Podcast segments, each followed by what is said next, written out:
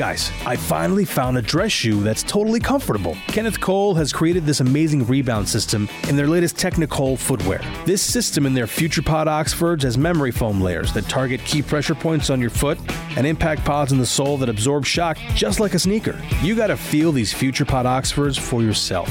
And right now, you can get 25% off a pair. Just go to kennethcole.com and enter code KC25 at checkout. You won't believe a shoe this stylish can feel this good.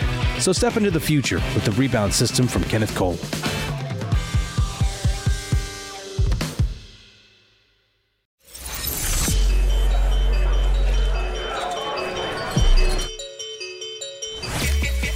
This is ONE37pm Stories of hustle and grind from the intersection of culture, style, music, and sports.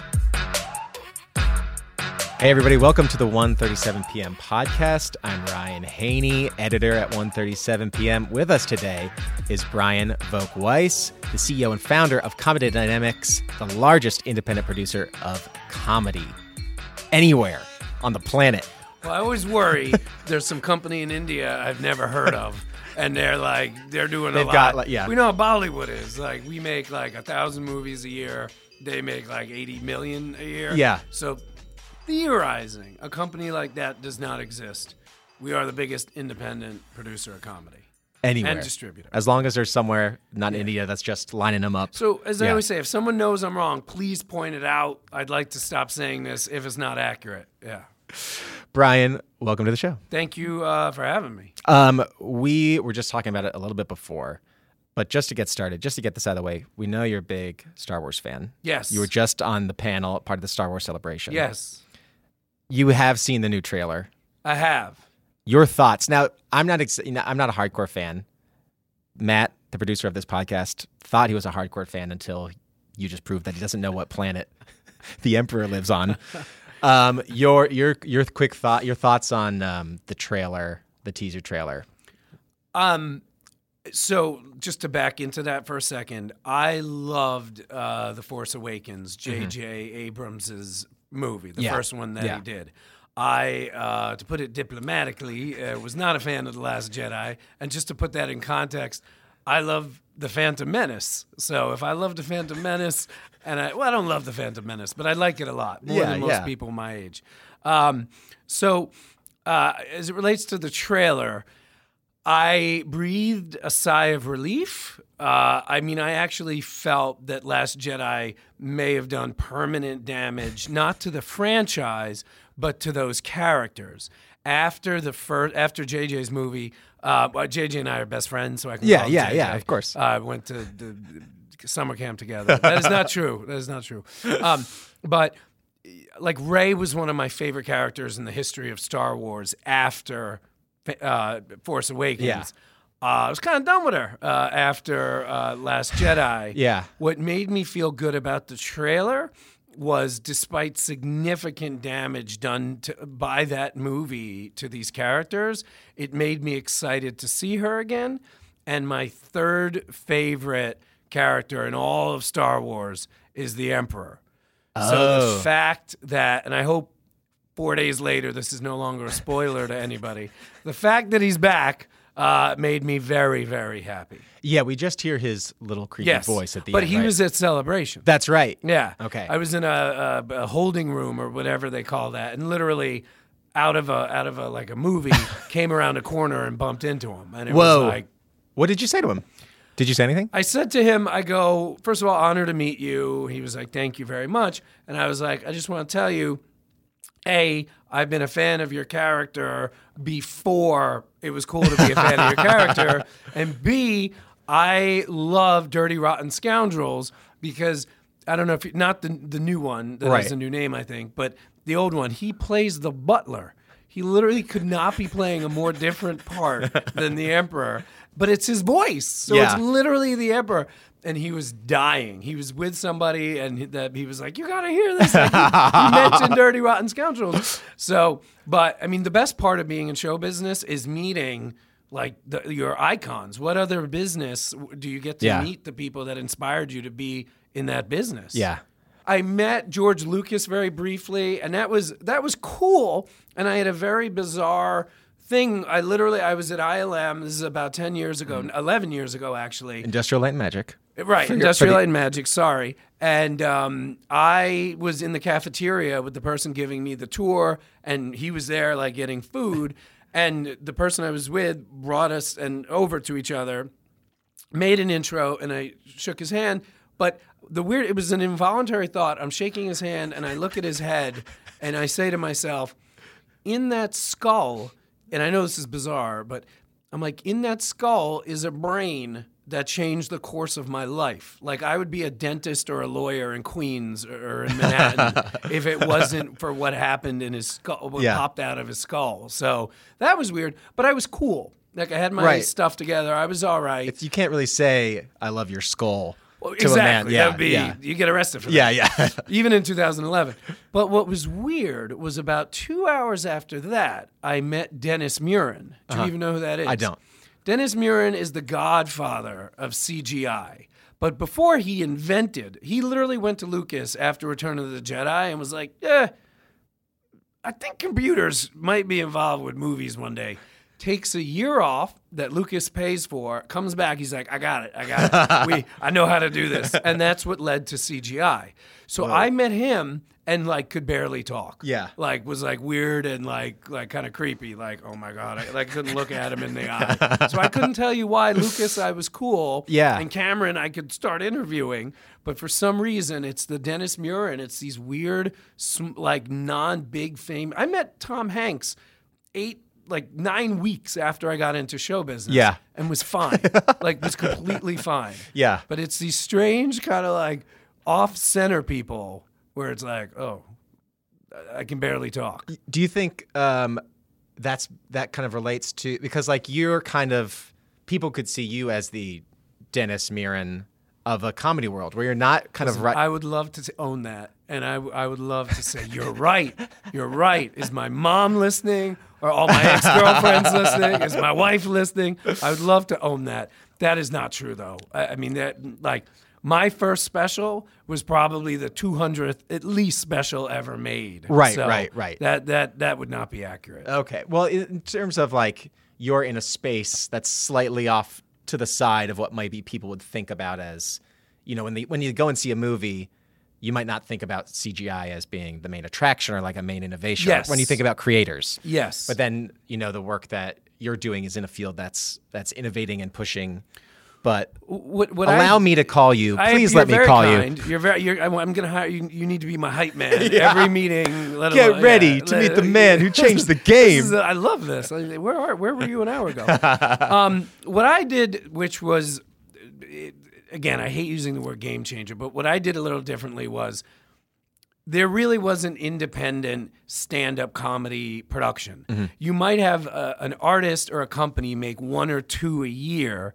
And I was like, I read this book called The Long Tail. Mm-hmm. That are you familiar with it? I familiar with it when I was researching you. Okay. Yeah. So the long tail does it. You read it now, it's like the most boring book of all time. but I read the book in 2006, and the reason why I always mention the year is the book, like in 06, YouTube had not come out. Uh, Netflix, which I didn't have and I had never used, was still just shipping plastic discs through the U.S. Postal Service. So the book predicted everything. Yeah. The book basically said we're coming to a period of quote unquote infinite shelf space, which said to me as a producer, if I could produce enough of something, and I was already starting to make stand up specials, then the f- uh, like not being able to get it into Walmart, not being able to get it into Best Buy or Tower Records, Yeah. it wouldn't matter Right. because as long as even a tiny group of people liked stand up, we could dominate and make a lot of money. Yeah. So at that time, we were probably making two or three stand up specials a year. And after reading the book, I bet everything that the book was right. And we started making five a year, 10 a year, 20 a year. And that's, and then we did it successfully. And that's what allowed us to now be in a position where we're making a lot more than that, but also um, we're acquiring a lot as well. Yeah. So that's all what began it. And back to the Dennis Muren of it all that's something we did that maybe others weren't doing. And people, a lot of people tell me now, they're like, I heard what you were doing. I thought it was the craziest thing I ever heard. Like, Yeah. I was like, well, how long till they go bankrupt? So that puts it in perspective. Like people I do a lot of business with me with now, Yeah. two or three years ago, were like, I thought you were crazy for ten years, Yeah. and only now I'm, I'm like, oh, he he had a plan and it worked.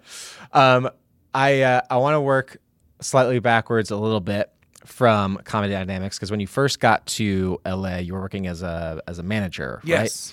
right? Uh, you were working. You were managing Dane Cook. I were- was. You were managing Whitney Cummings. Yes, You were managing Jeff Ross. Yes. Um, what is it uh, like? Because overall, from a workplace perspective, it's it's tough enough to manage people and, and work with them, but to work with comedians is got to be a special kind of task. Having uh, comedians having a reputation for having slightly more, um, I, don't want to say volatile, but I'll say uh, bigger personalities. Um, what is it? What kind of what were you doing, uh, or what goes into working with a comedian on that level? I'll speak about it broadly. yeah, yeah. Not about anybody no, no, in no. particular. I don't want. We don't want juicy details. The, the- so I started managing in 2003. Mm-hmm. And luckily for me, the majority of the comedians, and I mean, when I say majority, I mean like at least 95%. Yeah. It may have been 99%. The majority of the people that I started working with, they had grown up with the horror stories oh, of Oh, yeah. all the comedians doing too much coke, Yeah. too much alcohol, alcohol, losing their careers, losing their money, Yeah. losing their health.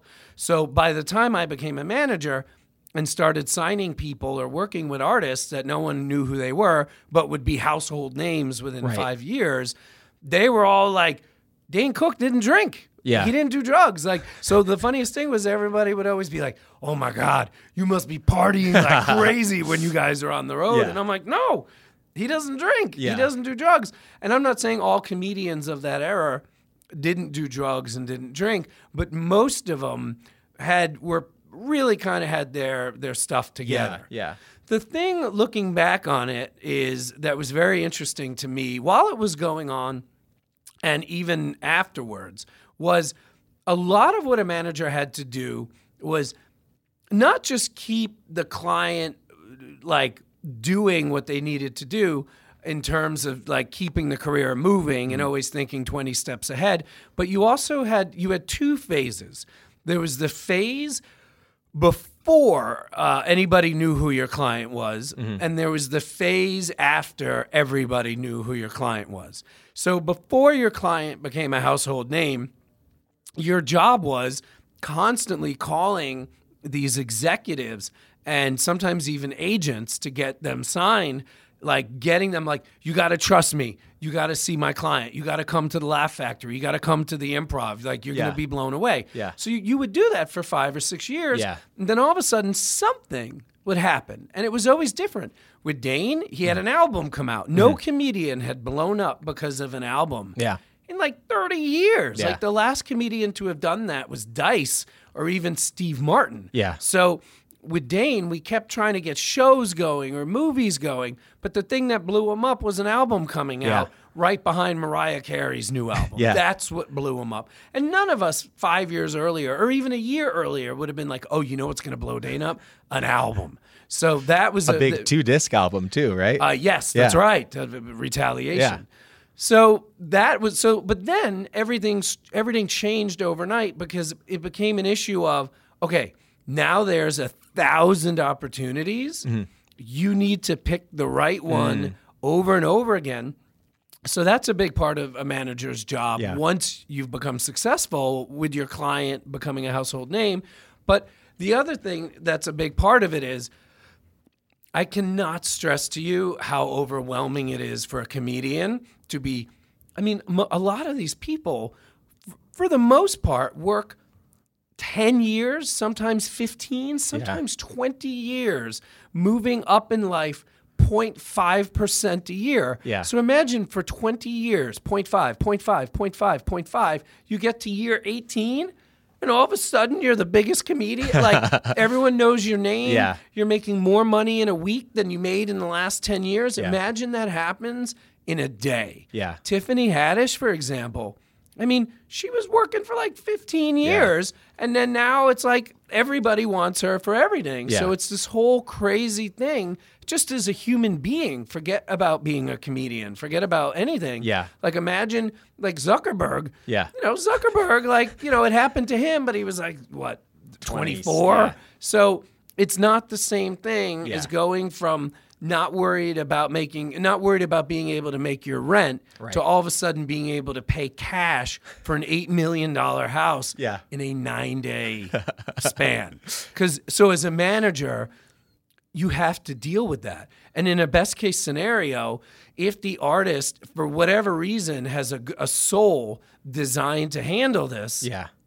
it's still tough getting your client to keep like you should do this you shouldn't do that you should do this you Yeah. shouldn't do that and working with them if for some reason they grew up super poor or they grew up super rich or just something Yeah. you're managing that insanity in their brains that isn't just for comedians it would be for anybody Yeah. and it's not like winning the lottery where you know there's not a good chance of winning the lottery, but at the end of the day, you understand the preface, the premise of a lottery. Yeah. Because very few people are br- buying hundred lottery tickets a, a day for 20 years. Right. So if you're the guy or the girl who's like, I got a lottery ticket, and you win 150 million. Yes, it's overwhelming. And you know, there's horror stories with that too. Tons of horror stories. Yeah. stories. But imagine if you've been doing the same thing every day for 20 years and it didn't matter. And in one minute it does. Yeah. And you can buy an $8 million house cash nine days after you couldn't. Yeah. That's what a manager has to work on. And then, so that you kind of go from this moment of trying to generate opportunities to then are you filtering opportunities at that point? Like trying to like, or is, do you ever get to the point where you're trying to even encourage people to keep working? Is there like, how do you, like, what would you be telling those people who like, if you experience this, like wor- put all this work in, because this happens, I think in comedy and showbiz definitely, but also it can happen in, in the business world too, where you make an app and you work on it forever and then it blows up and then all of a sudden you're a huge success. Like what would you kind of how would you be guiding people through that? It's a great question. And the way I always look at it is I heard this great quote 25 years ago or more that was experience isn't something you get until after you need it. So an artist should have a manager because they've never been through it before, Yeah. but the manager has. Yeah. So if you're an artist who no one wanted to work with for a decade or two, and all of a sudden everybody wants you for every movie and every TV Yeah. show, as the manager, your job should be to say, you should do this because uh, it's very different than that. Yeah. You should not do that because it's very similar to that.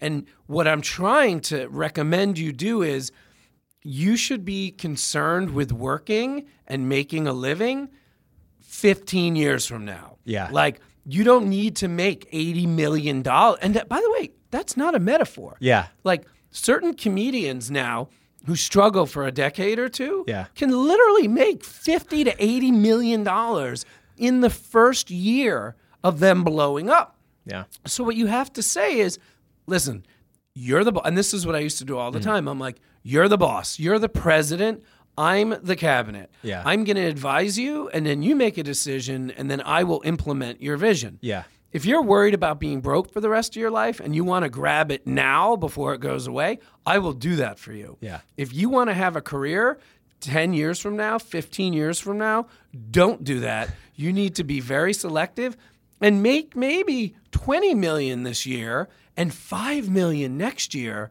but in year 3 through 20, you'll make way more than 80 Right. and you'll constantly be respected, you'll constantly be making money and you let the client choose what kind of career they want to have. Yeah. And a lot of it is them. Yeah. Like what kind of upbringing did they have? Do they have dependents? How many dependents? Is their mom and dad rich? Is their mom and dad poor? Do you need to buy them a house? Do you need not to buy them a house? Yeah. You also get them a business manager right away, Yeah. like a great business manager. That's an easy one. Yeah. Like day one, time for a business manager.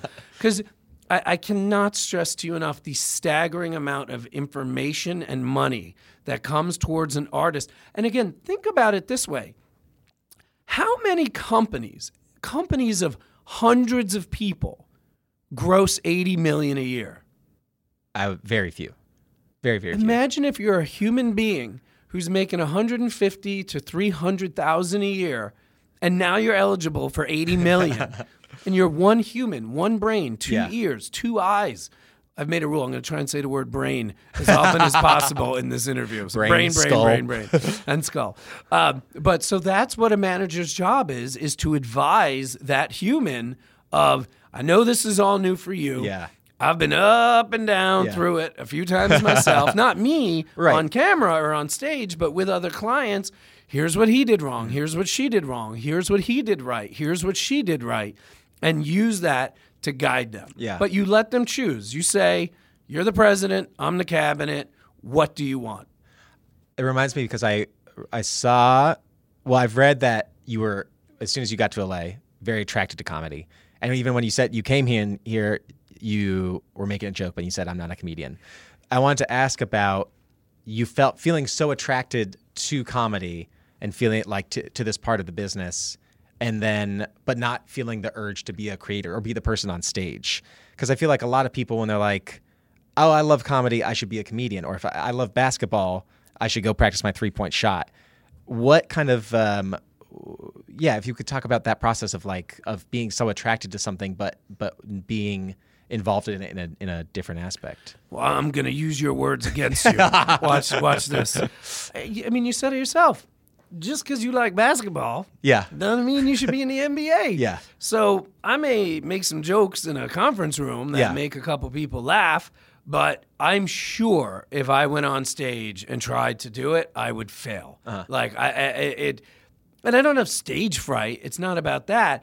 It's like wh- wh- what a lot of people don't understand about comedy is it. There's really writing. Like the best of the best out there will go. I mean, it's hard for them if they're super famous to go to a coffee shop and write, Yeah. but they literally have to sit down with a notebook and write. Mm. And I can't do that. I mean, I just can't. I can hear, I can say something and over time maybe make it funnier. I could hear something you said and be like, oh, if he had said it that way. Or, and I've learned so many tricks from being around comedy so much where the way you organize a sentence, depending on where you put a word or the payoff of the sentence, mm-hmm. yes. So I can figure out the math of comedy, but I saw Tom Segura Saturday night. I, I it was completely random. I was in Chicago for that Star Wars thing, and it just turned out through social media.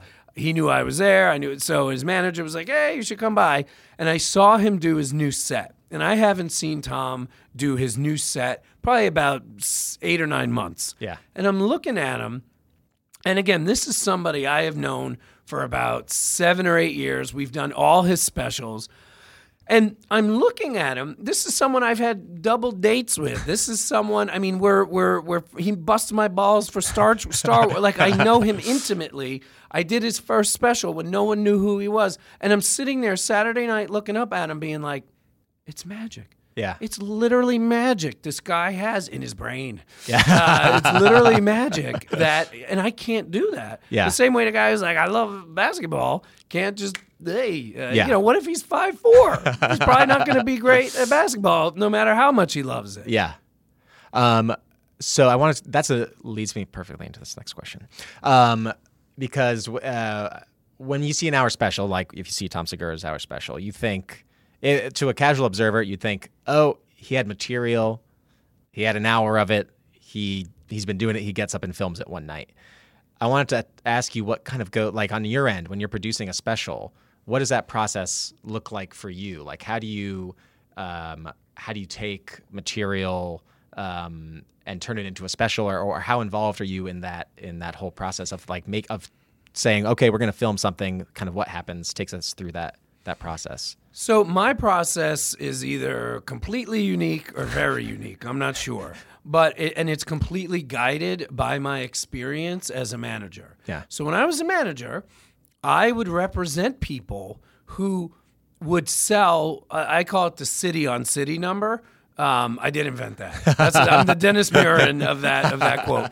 Um, where basically I'd have a client who would sell 300 tickets in Denver in 2006 and like 4,000 tickets in Denver in 2007. Yeah.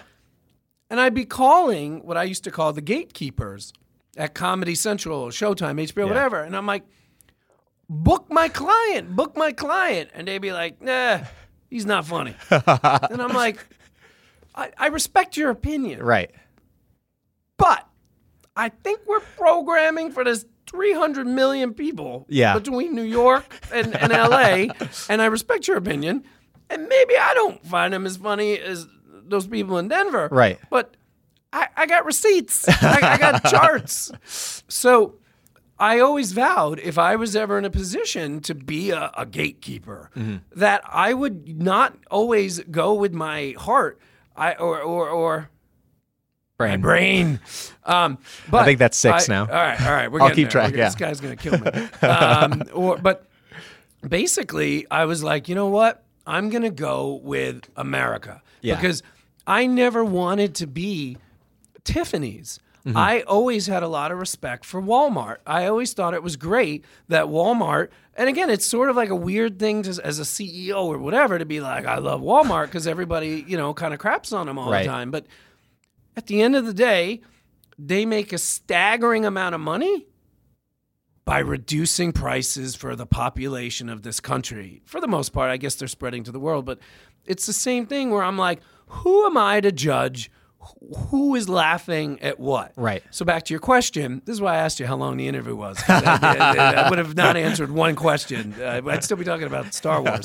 But basically, what I do is if there's a comedian, it, first of all, here's where it starts. I 90% of what I do starts with a call from an agent, manager, or lawyer that I've done business with and I trust. Because what I knew from being an, a, a manager myself was if I'm spending my time not making money on somebody, there's a value there. So Yeah. if there's agents and managers out there killing themselves for somebody I've never heard of, or if I've heard of, I'm not going chasing them down for Right. whatever reason, and they're calling me, A, they know, because I knew this, they knew if they, they know, I know, hold on.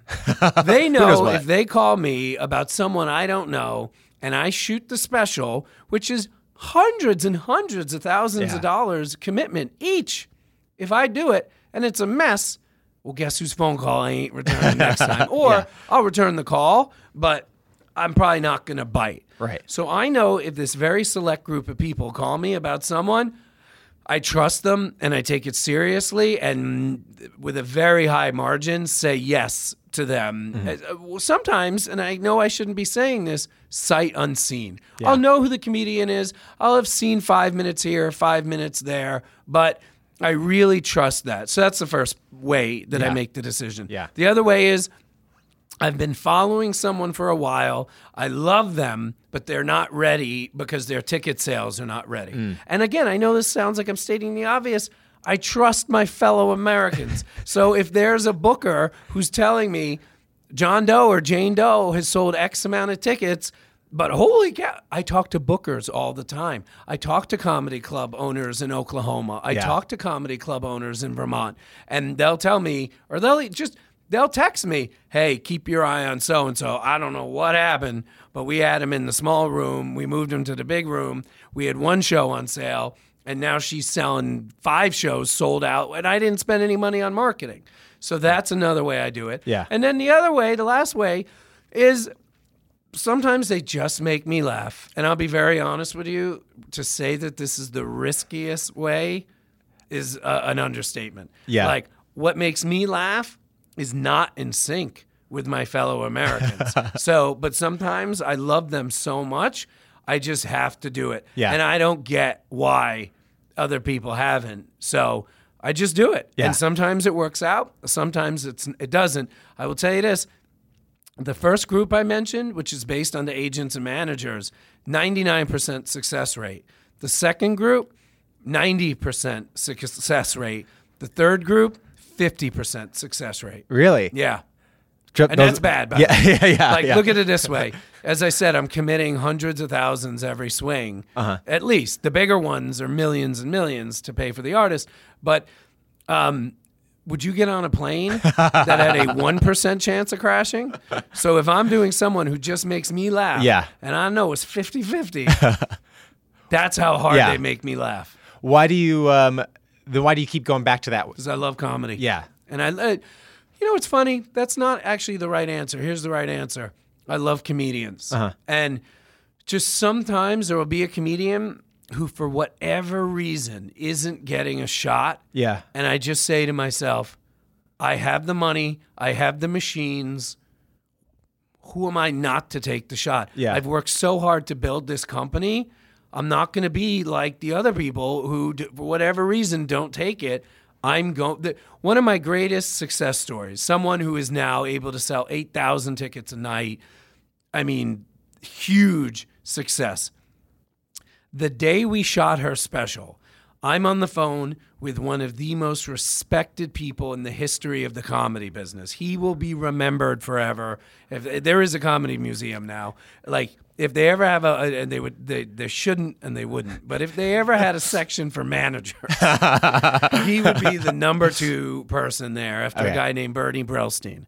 I'm on the phone with this guy, uh, and he's like, uh, "We're talking about business, yada yada yada." I'm getting out of the cab, and it might have been a girl. I don't want to say. I don't want to give away too many hints Okay. of who it was, because yeah. But anyway, uh, I'm on the phone with this person, and uh, he or she says, um, "Blah blah blah." We're talking business, blah blah blah, and he hears me paying the taxi. Um, and I always take taxis from the airport. Yeah, Oh. Uber everywhere else. It's an efficiency thing. Yeah, 'Cause the taxi's already yeah, there. Yeah, yeah, yeah. Okay, okay. I always like saying that. Anyway, so nothing to do with brains. A seven. a seven. If you're listening. Ding, ding, Um, ding. But um, no, basically, um, he, da, da, da, he's like, "Oh, where are you?" Hmm. And I'm like, "Oh, I'm because I don't want to say who the artist is either." and he's like, "Oh, who, who are you doing?" And I'm like, da, da, da. "Silence." You know you can say no, right? Whoa. And six, seven months later, Yeah. One of the biggest comedians of our time. Wow. Yeah. So that it, that that she he or she is in the fifty percent mark Right. of that. So for me, when I was a manager, my favorite part of the job and the only thing I miss from the job at all by a wide margin is getting an artist on television for the first time. Yeah. Like being in the green room, they've been working for 6 7 years and boom, they're on TV. Yeah. So now that I don't manage, that is the greatest thing that I can be a part of is giving an artist their first special Yeah. and seeing what happens afterwards. Yeah. And sometimes nothing happens. 50% of the or 50% of the time nothing happens in the first year or two. Right. And then they start popping up and our investment slowly begins to pay off. Yeah. But 50% of the time, no one knew who Tiffany Haddish was Right. when we shot her special. Yeah. So that that's it's it's for me the most fun, which is and maybe this is why, and obviously it's the most risky Yeah. part of our business. I wonder if you could talk a little bit about making the jump from being a manager of of a pool of, of talent, being a comedy manager and entertainment manager, to then going and becoming a CEO, and what kind of like what changes, what was the same, you know, uh, making that leap to kind of just overlooking a um, a lot of careers, and then now you're kind of overlooking a, an entire business. Um, so the the transition from being a manager to a CEO, similar to what I said before, it, it, it took place over many, many, many years. So between stopping managing, uh, I think I was first the like head of production or something. Then I became the president or something, and then I became the CEO of something. And to be very honest, uh, I feel like today I am like an okay CEO uh, because I've been doing it for like almost two and a half years. And I just want to say, I know what I'm about to say sounds so cl- cliched and so tre- so so cheesy. And part of the reason I go out of my mo- way to look like a lunatic to people talking about Star Trek um, as a guidance of my career is so that when I say something cheesy, you're going to trust me. The key to being a good CEO, in my experience as a CEO, is having. I have two people that really run the company, and it is them that make us a great company. Uh, one of them runs our production, the other runs everything else. And the she's she's the head of operations. Her name is Kieran. So Kieran, when I started working with her, I was still the president or whatever prior to. I get these titles because I've made a lot of money for the company, and when I renegotiate my contracts, I've been able. And now that I now that I'm out of that loop, Yeah. I just kept the CEO title. At some time, I will happily pass it off to someone else. Yeah. I may or may not have mentioned their name, but the the the point is, they're just titles, and I was able like I I was the head of production. No, you're more qualified to be. If you're any good at math, you would have been better to be qualified to be the head of production than me. I was still managing, but I, I was like the manager, head of production. Yeah. But I made so much money for the company, and when my contract expired, I needed a better title, so I Yeah. became the head of production.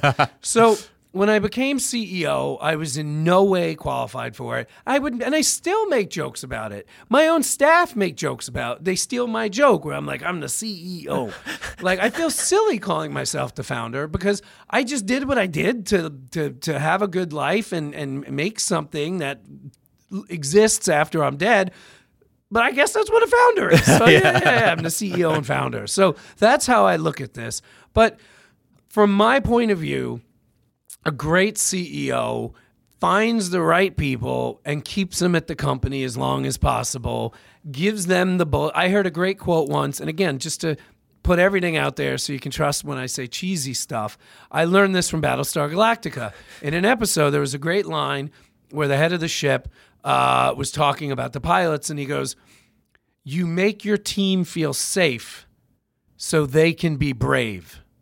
Yeah.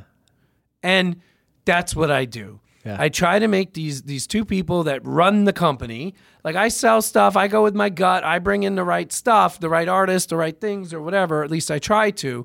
But the head of production, guy named Cisco Henson, he makes what I sell. Like Yeah. Kieran, all the other stuff we do, she runs it. So Yeah. it's them. It's me having worked with them for so long, and we've all grown together. By the way, I would say they survived my first year as CEO, uh, but that's that's my view on what a good CEO does. Like you deal with the vision, you listen, you read, but you em- and again, this is so cliched, but you empower your team, the leaders in particular. I don't believe everybody should be empowered. I've seen tons of new companies where everybody's empowered and Yeah. then they're out of business 4 years later. Yeah. But you take the head of departments, you take the head of like the leaders, you empower them to lead. Yeah. And that is what I think a CEO should do. By the way, you interview me in five years, who knows what I'm going to say? but I'm two and a half years in, and I would say that's what a leader should do. In five years, By the way, that's what Eisenhower did. Yeah. Like Eisenhower just picked the right people and prayed to God they were right. Luckily for me, I didn't hire Kieran nine months ago. She and I have been together six years or so. Cisco and I have been together seven years or so. And they were great when we started, and they're better now. And I really just try and stay out of the way. My joke Yeah. in the office, which really is not a joke, is like, you know, I'm like, oh, don't get me in trouble with Cisco. like, but I really mean it. Yeah. So, yeah. And now, where do you see if you were going to make like your long trail type prediction? Because right now, kind of comedy dynamics, the um, the space you're in, or kind of your business, is that you're independently producing these comedy specials. Whereas typically, your Comedy Central would say hire someone, hire your talent to do a special. They pay the talent, they they own the rights to that special forever, and would air it on their network. Whatever. You guys are kind of stepping in. You're paying the talent, you're retaining the rights, and then you license it out to a Comedy Central, to a Netflix, to, HBO, everybody. to everybody. Yeah. Um, which has helped, and now you guys have this huge catalog, and it's helped you guys blow up. So now that Netflix is making their own comedy, and that uh, we still work with you still them. work with them, yeah. I mean, Netflix in many ways is still my biggest client. Yeah. Like we make TV shows for them and we still make stand up for them, work Yeah. for hire. Yeah. So like there are certain artists who it would hurt my soul if I didn't get to work on their special. Yeah. So we still do that with still them. produce So. Yeah. believe it or not, here's here's some crazy information for you. Uh, we are not a threat to the Netflix corporation. Uh, I don't think so. They don't think so. Yeah. Is- is- is- we, we are not a threat. Yeah. So we still work with them. We and we make stuff on our own and still sell it to them. Yeah. Uh, we did Ali Wong's special on our own. Yeah. I had four offers for it. Netflix was not the best offer, but I went with Netflix because they really wanted it, and Yeah. they've always been and continue to be very good to our company. Yeah. So we still work with everybody. Yeah. Is that kind of where you guys see yourself at? Because you compared yourself to a, a Walmart before, where Netflix is has to take. Does a do you think like a Netflix has to take safer bets on kind of bigger names, where you guys have a little bit more flexibility and maybe more ear to the ground to to take more bets on on um, on different people? I, I'm saying this not because Netflix is such a big part of our business. I'm saying this because it's true. Netflix knows what they're doing. Yeah. Anything they do that doesn't make sense to me, I now know. And I've known this for at least five or six years. If it doesn't make sense to me, just wait and it'll make sense. So they their ear is to the ground. If they don't want to do something, there's a real good reason for it. Yeah. If they do want to do something, there's a real good reason for it. So Yeah. there there's nothing we do better or smarter than them, uh, to put it mildly. yeah. Yeah. Cool. Last question for you, which we kind of touched on before. Um, your advice for people who, like you, want to follow their passion and make a career out of it. Um, you were attracted to comedy and you've turned it into your career. What advice would you give to people who want to do not necessarily comedy, but want to take something that they just know they feel attracted to and, and make it their living? Three things. I normally I hate. I feel good. I had a good breakfast. I normally hate giving numbers, and I can only think of two. of. What was the? What was the? I almost made it through the whole interview without cursing. Sorry. Sorry. Are we okay? We okay? Oh, yeah. Um. We're edgy. All right. Oh, good. Yeah, well, yeah. then I would have been cursing this whole interview. Um, number one, be prepared for staggering, relentless failure.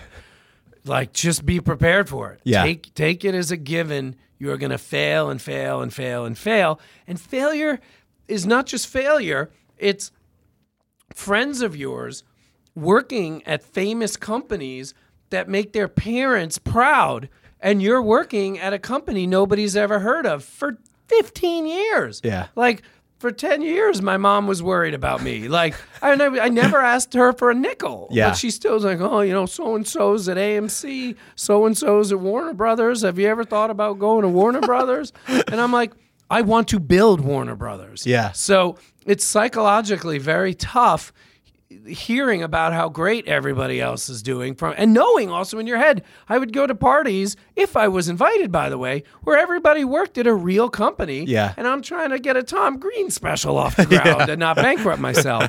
So you need to be prepared for it and deal with it. That's number 1 uh, number 2 this is a quote I learned not from a science fiction source. You'll be surprised. Um, when I was in college, I went to a, a casino for the first time. It was a Native American uh, uh, casino in Nebraska. Under a, it's like you know the tennis bubbles here. It was Oh, like one yeah. of those, but in Nebraska, and they, it was a casino. I'd never been to a casino. I looked around, and I was all blown away and everything, and I was like, I went up to a security guard. I was like, "What time do you close?" And he goes, "Heart attack or fire drill." and it was such a genius lesson I learned. Yeah. Again, young. And this is the answer to your question number two: never, ever, ever give up. I never Yeah. made a resume. No matter how bad I was, no matter how awful things were going. I mean, I've had I had a year of no good news. I remember exactly. Not a single good email, not like little tiny th- but it always ended with failure, failure, failure. I didn't start making a resume and try and get another job. So just never give up and if you never give up, you will succeed. You Yeah. will you will succeed. You just have to never give up. Yeah. That's number two. And number three, and I gotta be honest with you, this is kind of something I've added in the last maybe three years because of uh-huh. things I perceive in our society. Don't be sensitive. I read this book when I started my career. It had a great line for it, written by Lynda Obst. She wrote in the book, I forget the name. Oh, Name of the book is Hello, He Lied. Uh-huh. I think it's pronounced Hello, He Lied. like, no, like, yeah. Um, and she had a great line in the book. She goes, Make sure you wear your rhino skin. So a lot of people now are so sensitive. And they, uh, and they quit or they sue or what they social media their complaints. Yeah. You're done. Yeah. Like you're done. That's it. like no, like regardless of how right you were, like, and again, I'm not saying ignore horrible things or illegal. Like I'm not saying something like that. But you see people complaining. You know, my boss hasn't said hello in three weeks. Well, maybe your boss doesn't say hello to anybody ever. Yeah. Like, who cares? Yeah. Just be happy. Like, find a way to use your boss to get to the next level. Yeah. Don't be depressed over a beer at night when you're tweeting that your boss didn't say hello. Yeah. So that's number three. Don't be sensitive. That was an easy three. Right. You had a big breakfast. Well, then then I split the atom. let, me, let me walk you through this. Uh, Brian, thank you so much Thank for, you. for being here with us. This is so much fun. This is great. Yeah. Um, if we want to keep up with you or Comedy Dynamics or anything that you guys are doing, where what's the best place to do that? I think Instagram for me and um, for Comedy Dynamics, Instagram, but uh, Facebook. So I'd say Facebook for Comedy Dynamics. Uh-huh. For me, Instagram. And you're- I'm very visual. Very okay, good. A lot of pic- I'm not on Twitter. I can't. Okay. It's too much. Yeah. Facebook and Instagram. we'll stick to it. the pictures. No Snap or Slam or whatever. you No guys use. TikTok? No, yeah, no TikTok. Okay. All right. Thanks a lot, Brian. Thank you. This was fun. This is 1:37 p.m. Own your future. Start this minute. ONE37pm is a Gallery Media Group original production.